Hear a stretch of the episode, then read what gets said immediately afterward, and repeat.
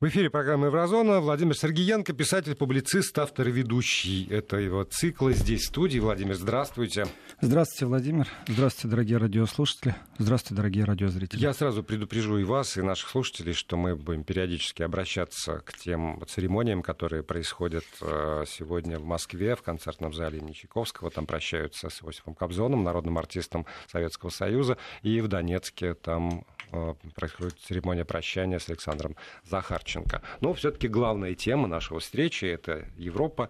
И вы обещали вчера, наконец, разъяснить, что же происходит в Хемнице, потому что тут уже полнятся и сайты, и эфиры какими-то противоречивыми очень по этому поводу сообщениями. И они будут противоречивы, безусловно, потому что информацию подают э, из двух источников. Первый источник — это федеральные органы Германии, которые в данном контексте занимаются своей государственной державной пропагандой, которая направлена на сохранение целостности Германии, на то, чтобы в любом случае волнения сошли на нет, чтобы противостояние и э, располюсованность народа как-то уменьшить. Это державная политика.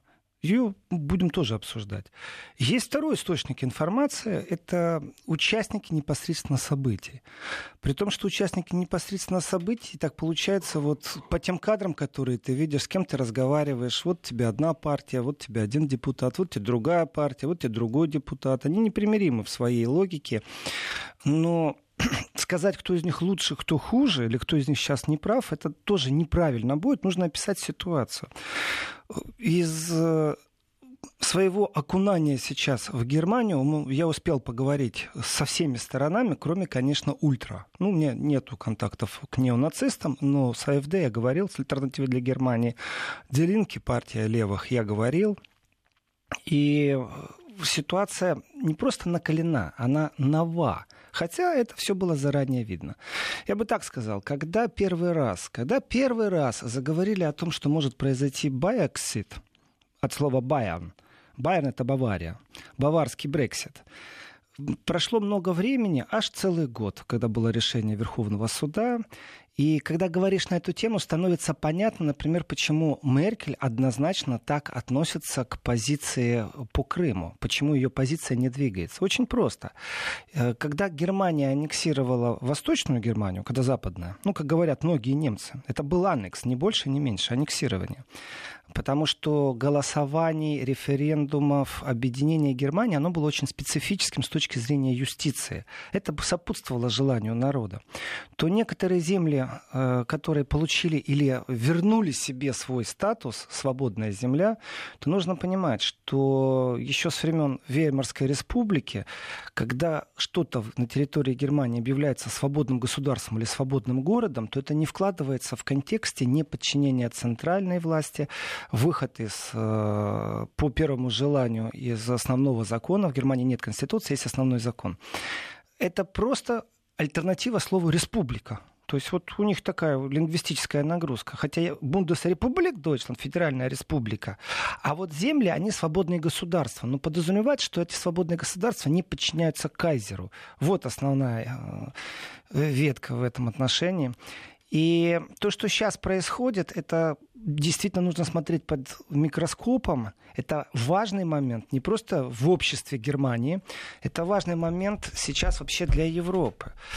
Ведь э, когда в Каталонии произошел референдум, который был заранее запрещен, то представьте себе, что об этом баварцы говорили давно. И именно почему я с Баварии начинаю? Потому что Бавария первая, кто заговорила о выходе из Германии.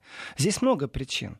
Вторая, кто сейчас об этом говорит, это Саксония. И саксонский Брексит — это настолько страшное событие для Германии, потому что оно усугубит и другие течения. Оно в том числе усугубит и баварское желание выйти из Германии. Да, но причины разные, насколько я абсолютно понимаю. Разные, принципиально разные. Принципиально разные, абсолютно разные. Здесь нужно понимать, насколько, например, государственные СМИ сейчас в Германии пробуют представить это как э, картинку с присутствием фашистов. Давайте так, если фашисты появятся на улице, я выйду тоже на антидемонстрацию, я буду делать максимально общественную деятельность, которая будет направлена против фашизма. Но если я разговариваю с политиком, который официально сидит в Бундестаге, он говорит, слушай, ну это вообще нереально, как государственные СМИ нас все время представляют фашистами, как они пробуют нас испачкать, как действительно поднимают против нас общественное мнение, это нечестно по отношению к тем, кто нас поддержит, и то, что мы делаем тоже нечестно. Понимаете, если э, проколы на уровне федеральной полиции, которая вдруг решила, что Саксония сама справится э, с ситуацией в Хемнице и не помогла коллегам, э, мол, ну мы не ожидали, что так будет. Вот слова. Давайте действительно представим, что Министерство внутренних дел Германии не было готово. Ферфасунгшутс, тоже защита Конституции, федеральный орган, это э, как ФСБ, значит, тоже не был готов к событиям Хемниц. Вот все, все для них неожиданность. Да? Тогда как мы объясним, что в тот же день утром э, произошло предупреждение э, по МИДу США оно э, стоит в интернете, его можно найти, об этом говорят. По крайней мере, альтернатива для Германии не стесняется об этом говорить, которая предупреждала своих путешественников не посещать Хемниц. То есть американцы знали, что не надо в Хемниц въезжать, и дали официальное предупреждение. Знаете, как там иногда там не езжайте в Ливию, не присутствуйте в Сирии. Э, а так вот, это... не, не надо вам присутствовать в Хемнице, потому что там правые и левые будут противостоять друг другу. То есть Америка знала, а Министерство внутренних дел Германии не знает. Смешно, правда? Владимир, я боюсь, что э, не каждый из тех, кто сегодня слушает нас, с вами подробно э, погружен в ситуацию Давайте в тогда сначала да. я расскажу, что, что, что происходит. Что там происходит? Потому что по, по одним данным, например, как раз вот ультра, с которыми вы сказали, вы с ними не контактировали, они э, мутят народ, они во главе всего, они устраивают... Это общее мнение, да, которое сильно клепается. Они устраивают погромы, там что-то чуть еще. не фашисты выходят на трассу, на улице, на штрассе, да, сказал, да. на улицу. И кроме того, что мы видим фотографии, где люди в приветствии, в скайке выкидывают правую руку, руку да. то есть зигуют, вот эта картинка, она есть. Но давайте смотреть не только на картинки, которые нам поставляют общественные СМИ. Давайте исходить изнутри. Но вы правы. Кое-кто не знает, с чего все началось. Началось все с того, что опять был информационный пробел. И этот информационный пробел очередной раз, при том параллель здесь одинаковая, как в случае с девочкой Лизой. Я встречаю огромное количество людей, которые э, случай с девочкой Лизой расценивают как российскую пропаганду. Ни в коем случае не как пробел работы МВД, то есть Министерства внутренних дел Германии, э, с общественностью. И когда нет информации, порождаются слухи. Произошло убийство. Убийство, которое в начале в СМИ э, тоже как-то странно оно прозвучало, не было информации, а вот в интернете моментально разлетелась информация, там буквально в пару часов все стало известно. Был городской праздник, День города. День города, музыка, пиво, здесь все понятно. И вот на День города э, группа людей подошла к банкомату э, другая группа людей решила у них попросить, как это пишут официальные СМИ, э, карточку, которой можно, э, пластиковую карточку, которую пользуются, чтобы взять денег. Они отказали. После чего налетела еще одна группа, после чего у человека больше 20 ножевых ранений. И того, что это, это, это грабеж. Грабеж с убийством слухи, которые раз, распространялись, при том практически молниеносно, что мужчины заступились за женщину, которую э, иностранцы, беженцы, ярко выраженные беженцы, как-то хотели э, изнасиловать, и они вот по-джентльменски вступились, началась поножовщина. Но, опять же, больше 20 ножевых ранений. Давайте так, 20 ножевых ранений — это не 10 секунд времени. И, мол, в конфликте после Дня города принимали участие в драке около 10 человек. Вот мы имеем труп и два раненых. Два раненых русских э, граждан Германии, то есть происходящих из э, бывшего Советского Союза. А один вроде бы тоже русский. Это были вот слухи в первые часы, которые распространялись очень усиленно, при этом не было какой-то особой связи между тем, как ты видишь информацию, об этом тоже надо говорить, потому что уже начинают искать виновных, кто разжигает рознь на территории Саксонии.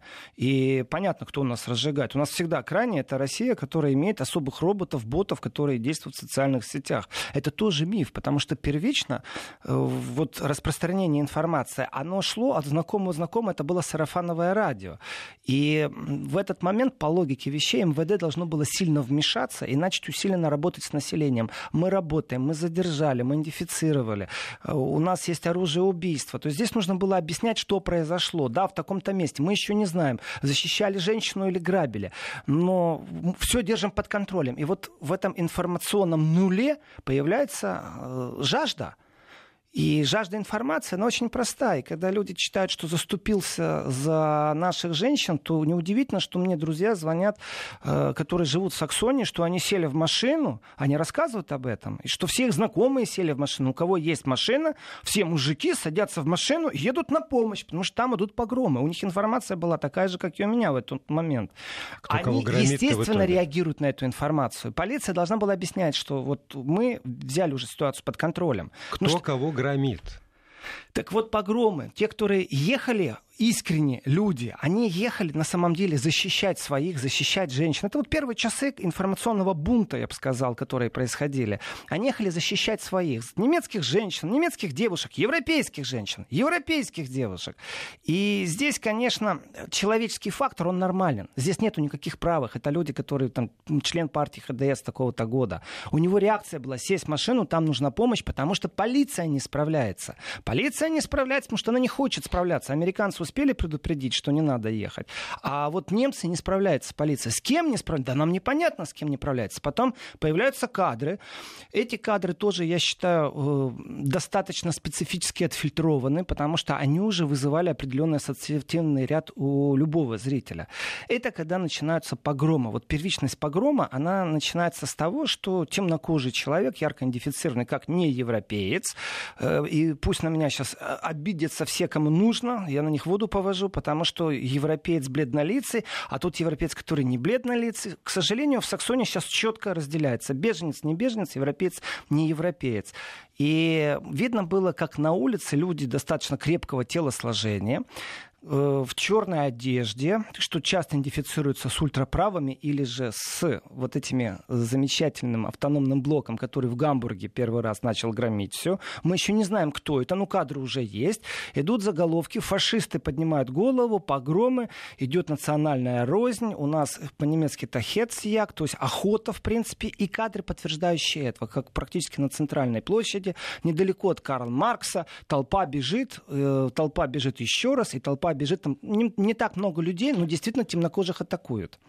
Так, а, да, хорошо. А почему-то, я, я, может, что-то не понимаю, но вот если толпа людей в черных, бледнолицых э, атакует э, толпу чернокожих, почему да, тогда... Темнокожих. Темнокожих, то почему тогда там э, рядовой немец садится в автомобиль и едет защищать?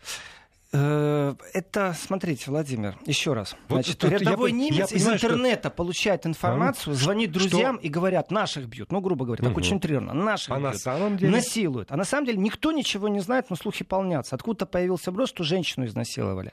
Потом уже полиция, э, я так скажу, прошло дней пять, пока авторитетные люди, которые имеют вес среди правых, среди консерваторов, стали говорить о том, что не было насилования не было вообще конфликта на бытовой почве, что они попросили, мило попросили, отдайте банковскую карту, которой вы только что снимали деньги. И получив Нам. отказ, вдруг налетела еще какая-то группа, а потом на земле лежит ну, мертвый разбой, человек. Да, ну, Это разбой, настоящий грабеж. Пишут. Но первичная информация была, что черные опять распоясались, и полиция опять как в Кёльне, вот прям я дословно угу. сейчас э, цитирую, черные распоясались, и полиция как в Кёльне делает все возможное, чтобы не помогать нашим женщинам. Все. В Кёльне тоже была информационная блокада. Э, в случае с девочкой Лизой была информационная блокада. При том, что полиция ведет какую позицию? У нас данных нет, нам не о чем говорить. В случае с девочкой Лизой э, мы защищаем жертву, и поэтому жертва имеет право на то, чтобы не распространять э, информацию следствия. В случае с Кёльне то же самое. Но потом всплыло, что в Кёльне это действительно было политическое давление, чтобы полиция рот на замке держала. Это было ну, опыт да, уже есть. В случае с девочкой Лизой до сегодняшнего дня отплевываться надо и говорить, что на самом деле люди, которые вышли на демонстрацию возле канцлера Амта и говорили, мы хотим безопасности для наших детей, не можете ее дать, так скажите хотя бы, как вы ее давать будете, разработайте маршрутную карту, вдруг превратились в прокремлевских, в нацистов, во что угодно. То есть клеймят все время тех, кто пробует как-то выразить свое недовольство иммиграционной политикой. Опять же, я сейчас цитирую просто альтернативу для Германии, которая отстаивает свое право быть легитимной рукопожатной партией в данной ситуации, чтобы ее не испачкали в нацизме ни в коем случае. И передергивание очень сильное со всех сторон идет. Ну, представьте себе плакат, на котором написано «Э, «Иностранцы пошли вон». Представили, да? Теперь переносим взгляд в левую часть этого большого плаката, и там красными буквами, достаточно, ну так, шрифт в два раза меньше, чем вот это вот иностранцы пошли вон, написано «криминальные». Ну, то есть криминальные иностранцы пошли вон. В принципе, ничего нового никто не придумал. Точно так же работают шапками э, газеты, СМИ в интернете, которые клеймят время от времени. У них то русские написано, мафия, а потом выясняется, что там какие-то э, из Днепропетровска мошенники, ну, громкими словами, и вот эти вот э, громкие такие шрифты, конечно, они несут в себе определенную деформацию информации. Это э, пропаганда, не больше и не меньше. И то, как выставляет сейчас СМИ Германии это, я недоволен. Там нету абсолютно безапелляционного э, такого нейтрального взгляда, чтобы разобраться в ситуации. Там есть клеймение. Другое дело информационное поле э, Чехии и Польша. И здесь нужно сказать, что мы являемся свидетелями уникального процесса. Из Польши и Чехии люди приезжают в Хемниц поддерживать, притом не вот этих антидемонстрантов с левым наклоном, которые вроде за толерантность, за терпение к иностранцам, они придерживают этих правых. Тут надо не стесняться называть левых правых, просто не надо правых путать с фашистами, вот здесь нужно различать. А левых не надо путать с большевиками, потому что среди левых есть абсолютно адекватные левые, которые точно так же легитимны в Бундестаге, и есть левые, которые надевают на себя маски и с большим удовольствием э, входят в конфликт с полицией, устраивают драки, погромы. То есть это не те левые, которые ну, умеют парламентарски разговаривать, это левые, которые большевики, которые революционеры. Вчера, между прочим, брусчатку в Хемнице разбирали. Вот это оно. Понимаете? Потому Когда брусчатку от... разбирают, одно это дело, уже одно конфликт дело, очень сильный. Вот этот вот конфликт криминальный, другое дело там а, погромы с помощью, э, с участием... Э, До погромов не дошло. Ультра, предположим, а, а третье дело это когда огромные, огромные толпы просто. Толпы Притом, людей выходят я, на демонстрацию. Я вижу ложь. У меня по телефону, вот я разговариваю с депутатом, у меня на телефоне, и я слышу, что кричит толпа. Wir sind das Volk. Опять же, эта фраза, не надо ее пробовать изобразить, как будто ее, эту фразу произносят правые. И не надо говорить, что там пару сотен человек. Там тысячи людей кричали «Вир зинт дасфольк». Это фраза, обозначающая «мы и есть народ». Угу. Это лейпцигская фраза, понимаете? Она опять же оттуда, из Восточной Германии. И связана она была, первый раз ее на улицах кричали тысячи людей. И это было направлено в ГДР, против политики ГДР, против того, что Штази запугала всех. Отсутствие свободы слова, свободы мнения. ГДР вообще в этом отношении очень чувствительная бумажка. И пробовать вот восточных немцев идентифицировать как определенных фашистов, это абсолютно неправильно по отношению к народу, который там живет. Этот народ надо сейчас услышать. И не просто так я говорю о Брексите, саксонском Брексите. Физически это невозможно. Это невозможно, потому что Конституцию нужно менять полностью, хотя Конституции нет, есть основной закон. И получается, что это должен быть всеобщий германский референдум. И здесь, конечно, включатся совсем другие режимы пропаганды. Но вообще вот сама рифма э, с тем, что происходило тогда э, в ГДР и со Штази, это очень мощно. А не просто так, не просто так, потому да. что немецкий народ, особенно в Саксоне, не стесняется говорить о том, что они под собой не чувствуют больше демократической земли, но зато на над собой, они очень хорошо чувствуют диктатуру власти, которая это делает настолько изощренно, что они даже не сразу поняли, что они живут под диктатурой. Они это не поняли. Поэтому фраза одна и та же, угу. что тогда в Лейпциге, когда Германия объединялась и кричали «Вирзин das Volk», «Мы народ», что сейчас эта фраза «Мы народ», «Мы», не надо нам сверху спускать. Поэтому ситуация, еще раз говорю, это определенный Брексит, который конституционно воплотить в жизнь нельзя, но который по факту сейчас в воздухе. После новостей продолжим. Продолжаем программу. Владимир Сергеенко, писатель, публицист, автор ведущий этого цикла здесь в студии. Если у вас возникают вопросы или какие-то комментарии, то не стесняйтесь. 8 903 170 63 63. Это наш номер в WhatsApp и Viber. Пишите, звонить бесполезно. И э, можно также писать на смс-портал 5533, короткий номер, слово «Вести» в начале текста.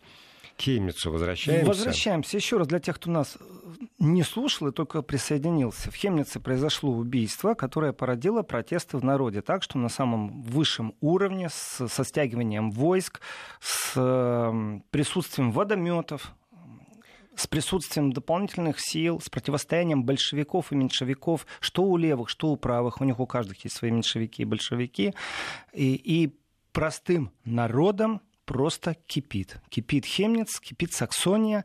Это кастрюля-скороварка сейчас, которую нужно не взорвать с точки зрения но державности ведь, и пропаганды. Вроде нашли и арестовали этих самых э, Задержали, да. Потом сразу да. среагировали. И здесь, и здесь опять вот чья правда и чья неправда. Давайте так. Я сейчас, если возьму на себя ответственность оценить то, что произошло, то опять сильнейший, страстнейший прокол у всех чиновников, у всех амтов, то есть учреждений, которые должны контролировать определенные вещи. Один из участников убийцы, который задержан по подозрению в убийстве, один из должен был быть депортирован из Германии. Притом не вчера. Mm. Он на... Есть такие специальные списки подлежащих депортации. И, конечно же, в Европе можно подать в суд, не согласиться с решением первой инстанции и выиграть тем самым еще некоторое время. Это то, о чем все время говорят, что давайте в случае, если нету каких-то особых статусных возможностей для человека, чтобы он остался, есть решение первой инстанции, давайте попробуем как-то сделать там э, сот троек, например, суд троек. То есть когда э, судьи не в обычном порядке рассматривают, а судьи, которые только для того, чтобы вот, э, принять решение по депортации будут работать, и у них все очень просто будет как-то сделано, не так, что они вникают, слушают, и что это нужно сделать в письменной форме, ни в коем случае не официальные слушания, чтобы адвоката оплачивало государство. Это опять же расходы. И тогда будет решение, вы знаете, нету никаких э, у нас э, вот, особых мнений. Сказали, э, что вы не имеете права оставаться в Европе. До свидания. Это раз. Два. Дело в том, что можно, кроме того, что человек может оспорить в суде, он еще может использовать фальшивые данные и попытаться по второму кругу сдаться в другой земле. Поэтому есть все время предложение, чтобы как-то людей, которые подлежат депортации, изолировать в свободном перемещении по Европе, что тоже не делается. И здесь, опять же, отдаю должное честной дискуссии, которая очень давится, но она в интернете идет на госканалах, ну, хотя нет госканалов, они так, так званые госканалы, общественно-политическое, ну, общественное. Но на самом деле они госканалы, потому что у них доминирует э, именно вот государственный вектор информационной политики.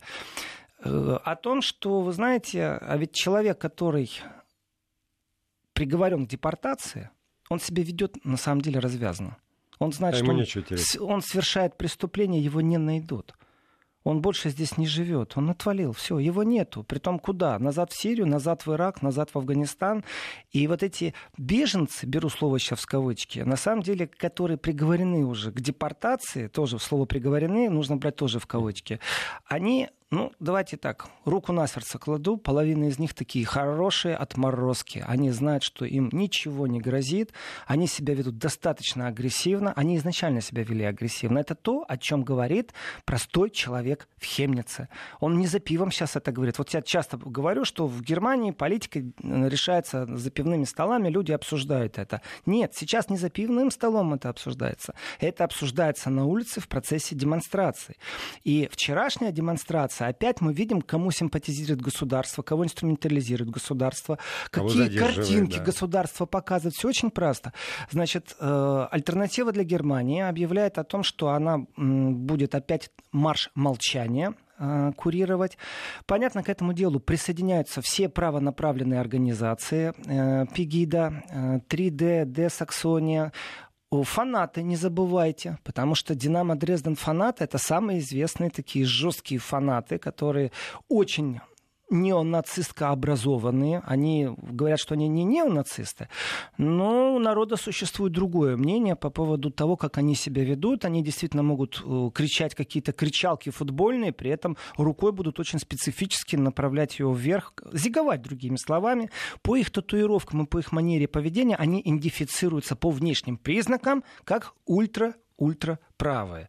Но они говорят, нет, мы фанаты. И когда «Динамо Дрезден» где-то играет, команда не высшей лиги то стягиваются войска, и нужно смотреть, как э, перекрывается метро, как перекрывается общественный транспорт. Их пробуют селекционировать, потому что идет абсолютно агрессивная толпа хулиганов. И прекрасно все знают, что хулиганы умеют делать революцию. Без ультрас на территории Украины не произошло бы Майдана. И я еще раз возвращаюсь к доктрине. Дело в том, что Брексит, о котором сейчас говорят, Баварии говорили, конечно, Владимир, то, что вначале вы очень правильно заметили, выход Баварии из состава Федеративной Республики Германии не имеет никакого отношения по идеологии к выходу Саксонии из э, Федеративной Республики Германия. Хотя и то, и то невозможно. Это возможно только если произойдет именно всегерманский референдум, будут внесены изменения. Но это уже юридическая сторона Это... вопроса. Но а... народ сегодня по опросам, по опросам в Баварии Баварии 32% просто с большим удовольствием готовы выйти из Германии. Сразу же. А в Саксонии вот. тоже артикулируется именно Сейчас именно я скажу так. и по поводу Саксонии, по поводу... Здесь очень интересно вот а, сделать акцент, почему такая большая разница между Баварией. Дело в том, что Бавария, например, в прошлом году заплатила дополнительных 5 миллиардов, которые могла бы потратить на себя 5 миллиардов евро. Это огромные деньги для государства Бавария, свободного государства, то есть республики Бавария. Не только для и Баварии. в Баварии есть партия, которая так и называется Свободная Бавария.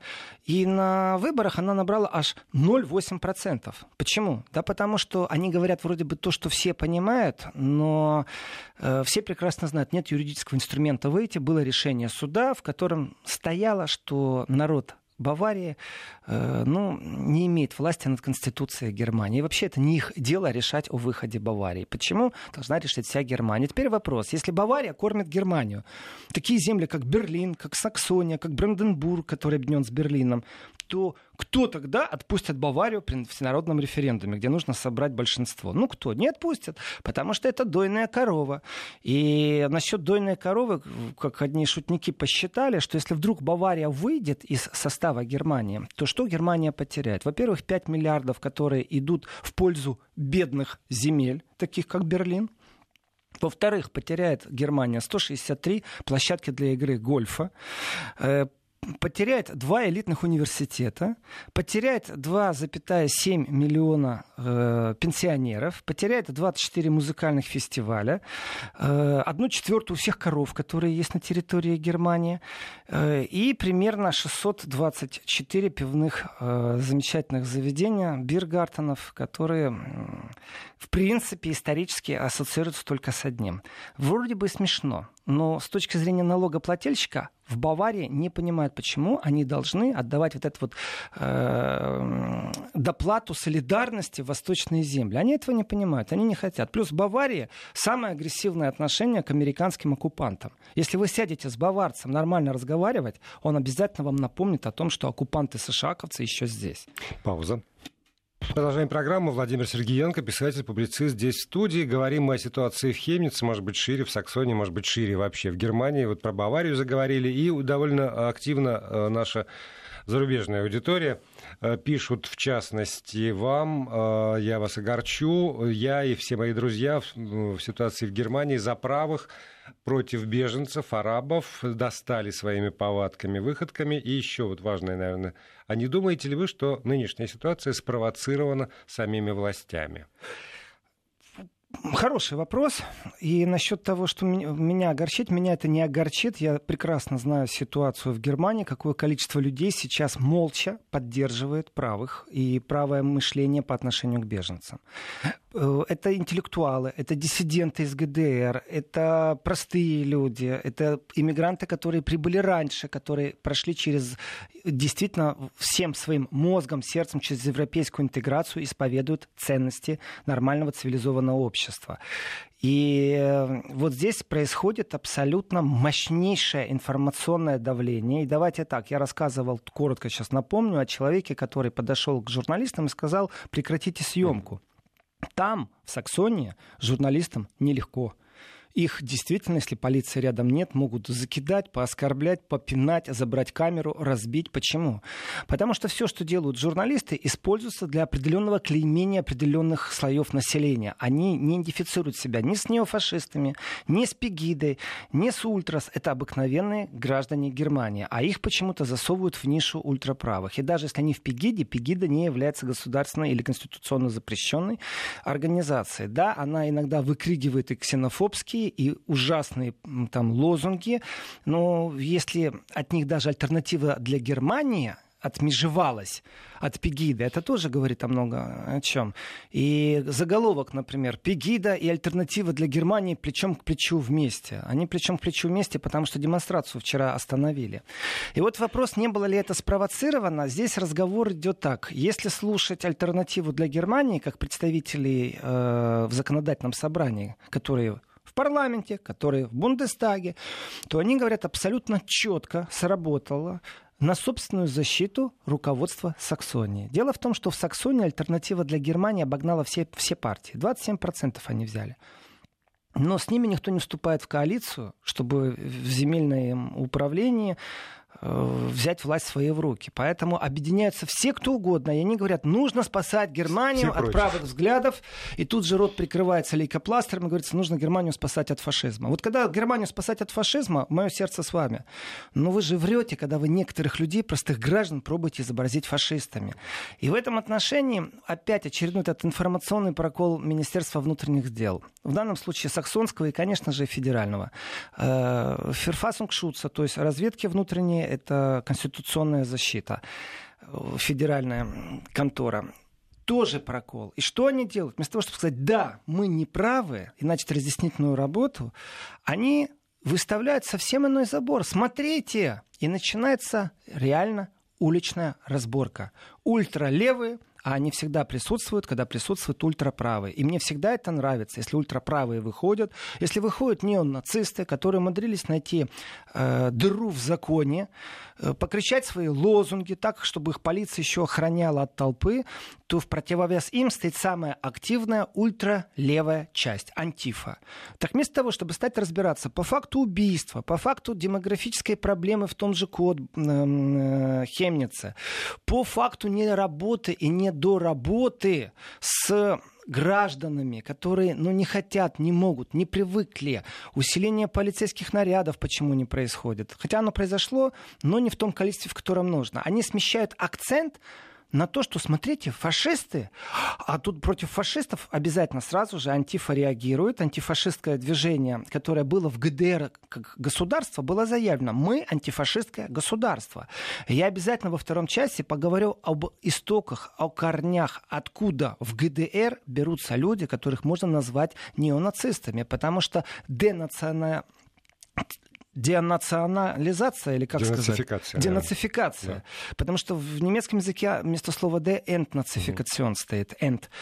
Э, и в ГДР после войны, после Великой Отечественной войны, по договору с союзниками проходила ФРГ точно так же, как и ФРГ. Проходила вот денацификация. Это определенный фильтр, это судебная система, после чего ГДР стала жить с теми же гражданами, которые замешаны, точно так же, как и ФРГ, замешаны на территории собственного государства, были с идеологией нацизма и фашизма, э, с национал-социалистической идеологией, как она была презентирована внутри Германии.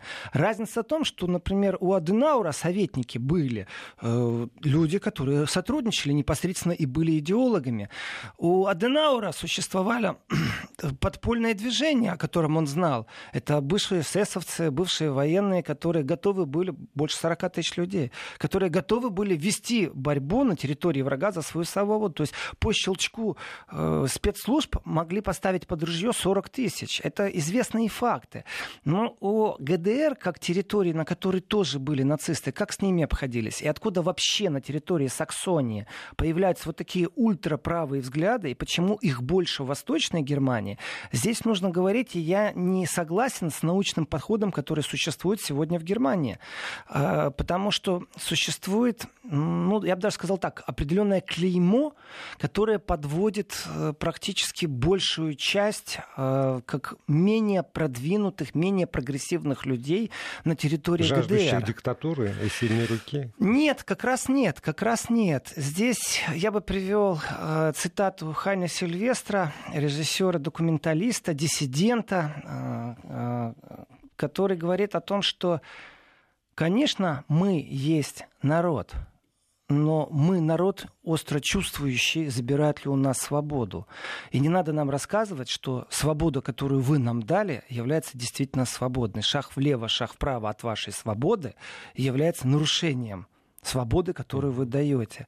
Он много раз повторяет слово «свобода», акцентируя внимание на том, что этот лозунг, спущенный через СМИ, между прочим, из много раз из уст Меркель в разных ситуациях озвученный, мы, мы такие свободные, мы такие хорошие, мы западные немцы, мы проработали фашизм, у нас повторения фашизма не будет, Германия без фашизма, ура, мы такие хорошие, да, мы сейчас примем беженцев, хлоп, только ты попробовал сказать, я не согласен, что вы беженцев принимаете вы знаете, это неправильно. И ты уже не относишься к вот этим хорошим, свободным людям. Ты уже стоишь в лагере правых, ультраправых, практически начинающих фашистское свое мышление людей. И вот это очень не нравится ГДРовцам. Там ультрас присутствуют, которых нет в Западной Германии. Это факт, это правда. Но смешивать всех подряд с этими ультрас, понимаете, там пару сотен болельщиков, э, давайте так, пару сотен пегидовцев, а на улице вышли тысячи. Тысячи. И, конечно же, когда вдруг так получается, что один марш запланирован известной улицей, и полиция должна сделать так, чтобы он прошел. Марш молчания, э, который был правыми записан, получили разрешение. И левыми антимарш, который идет, грубо говоря, по параллельной улице, в другой части города. Как правило, это митинги, концерты. И тут полиция. Это вот событие вчера, позавчера дает возможность левым просочиться через свои кордоны, разбирать брусчатку. И по концовке они, и они говорят, вы знаете, извините, но мы должны прервать ваш марш, уважаемые товарищи, правые альтернативы для Германии и же с ними, потому что мы не гарантируем безопасность никому. Но они сделали все возможное, чтобы эту безопасность не гарантировать. Продолжим через несколько минут.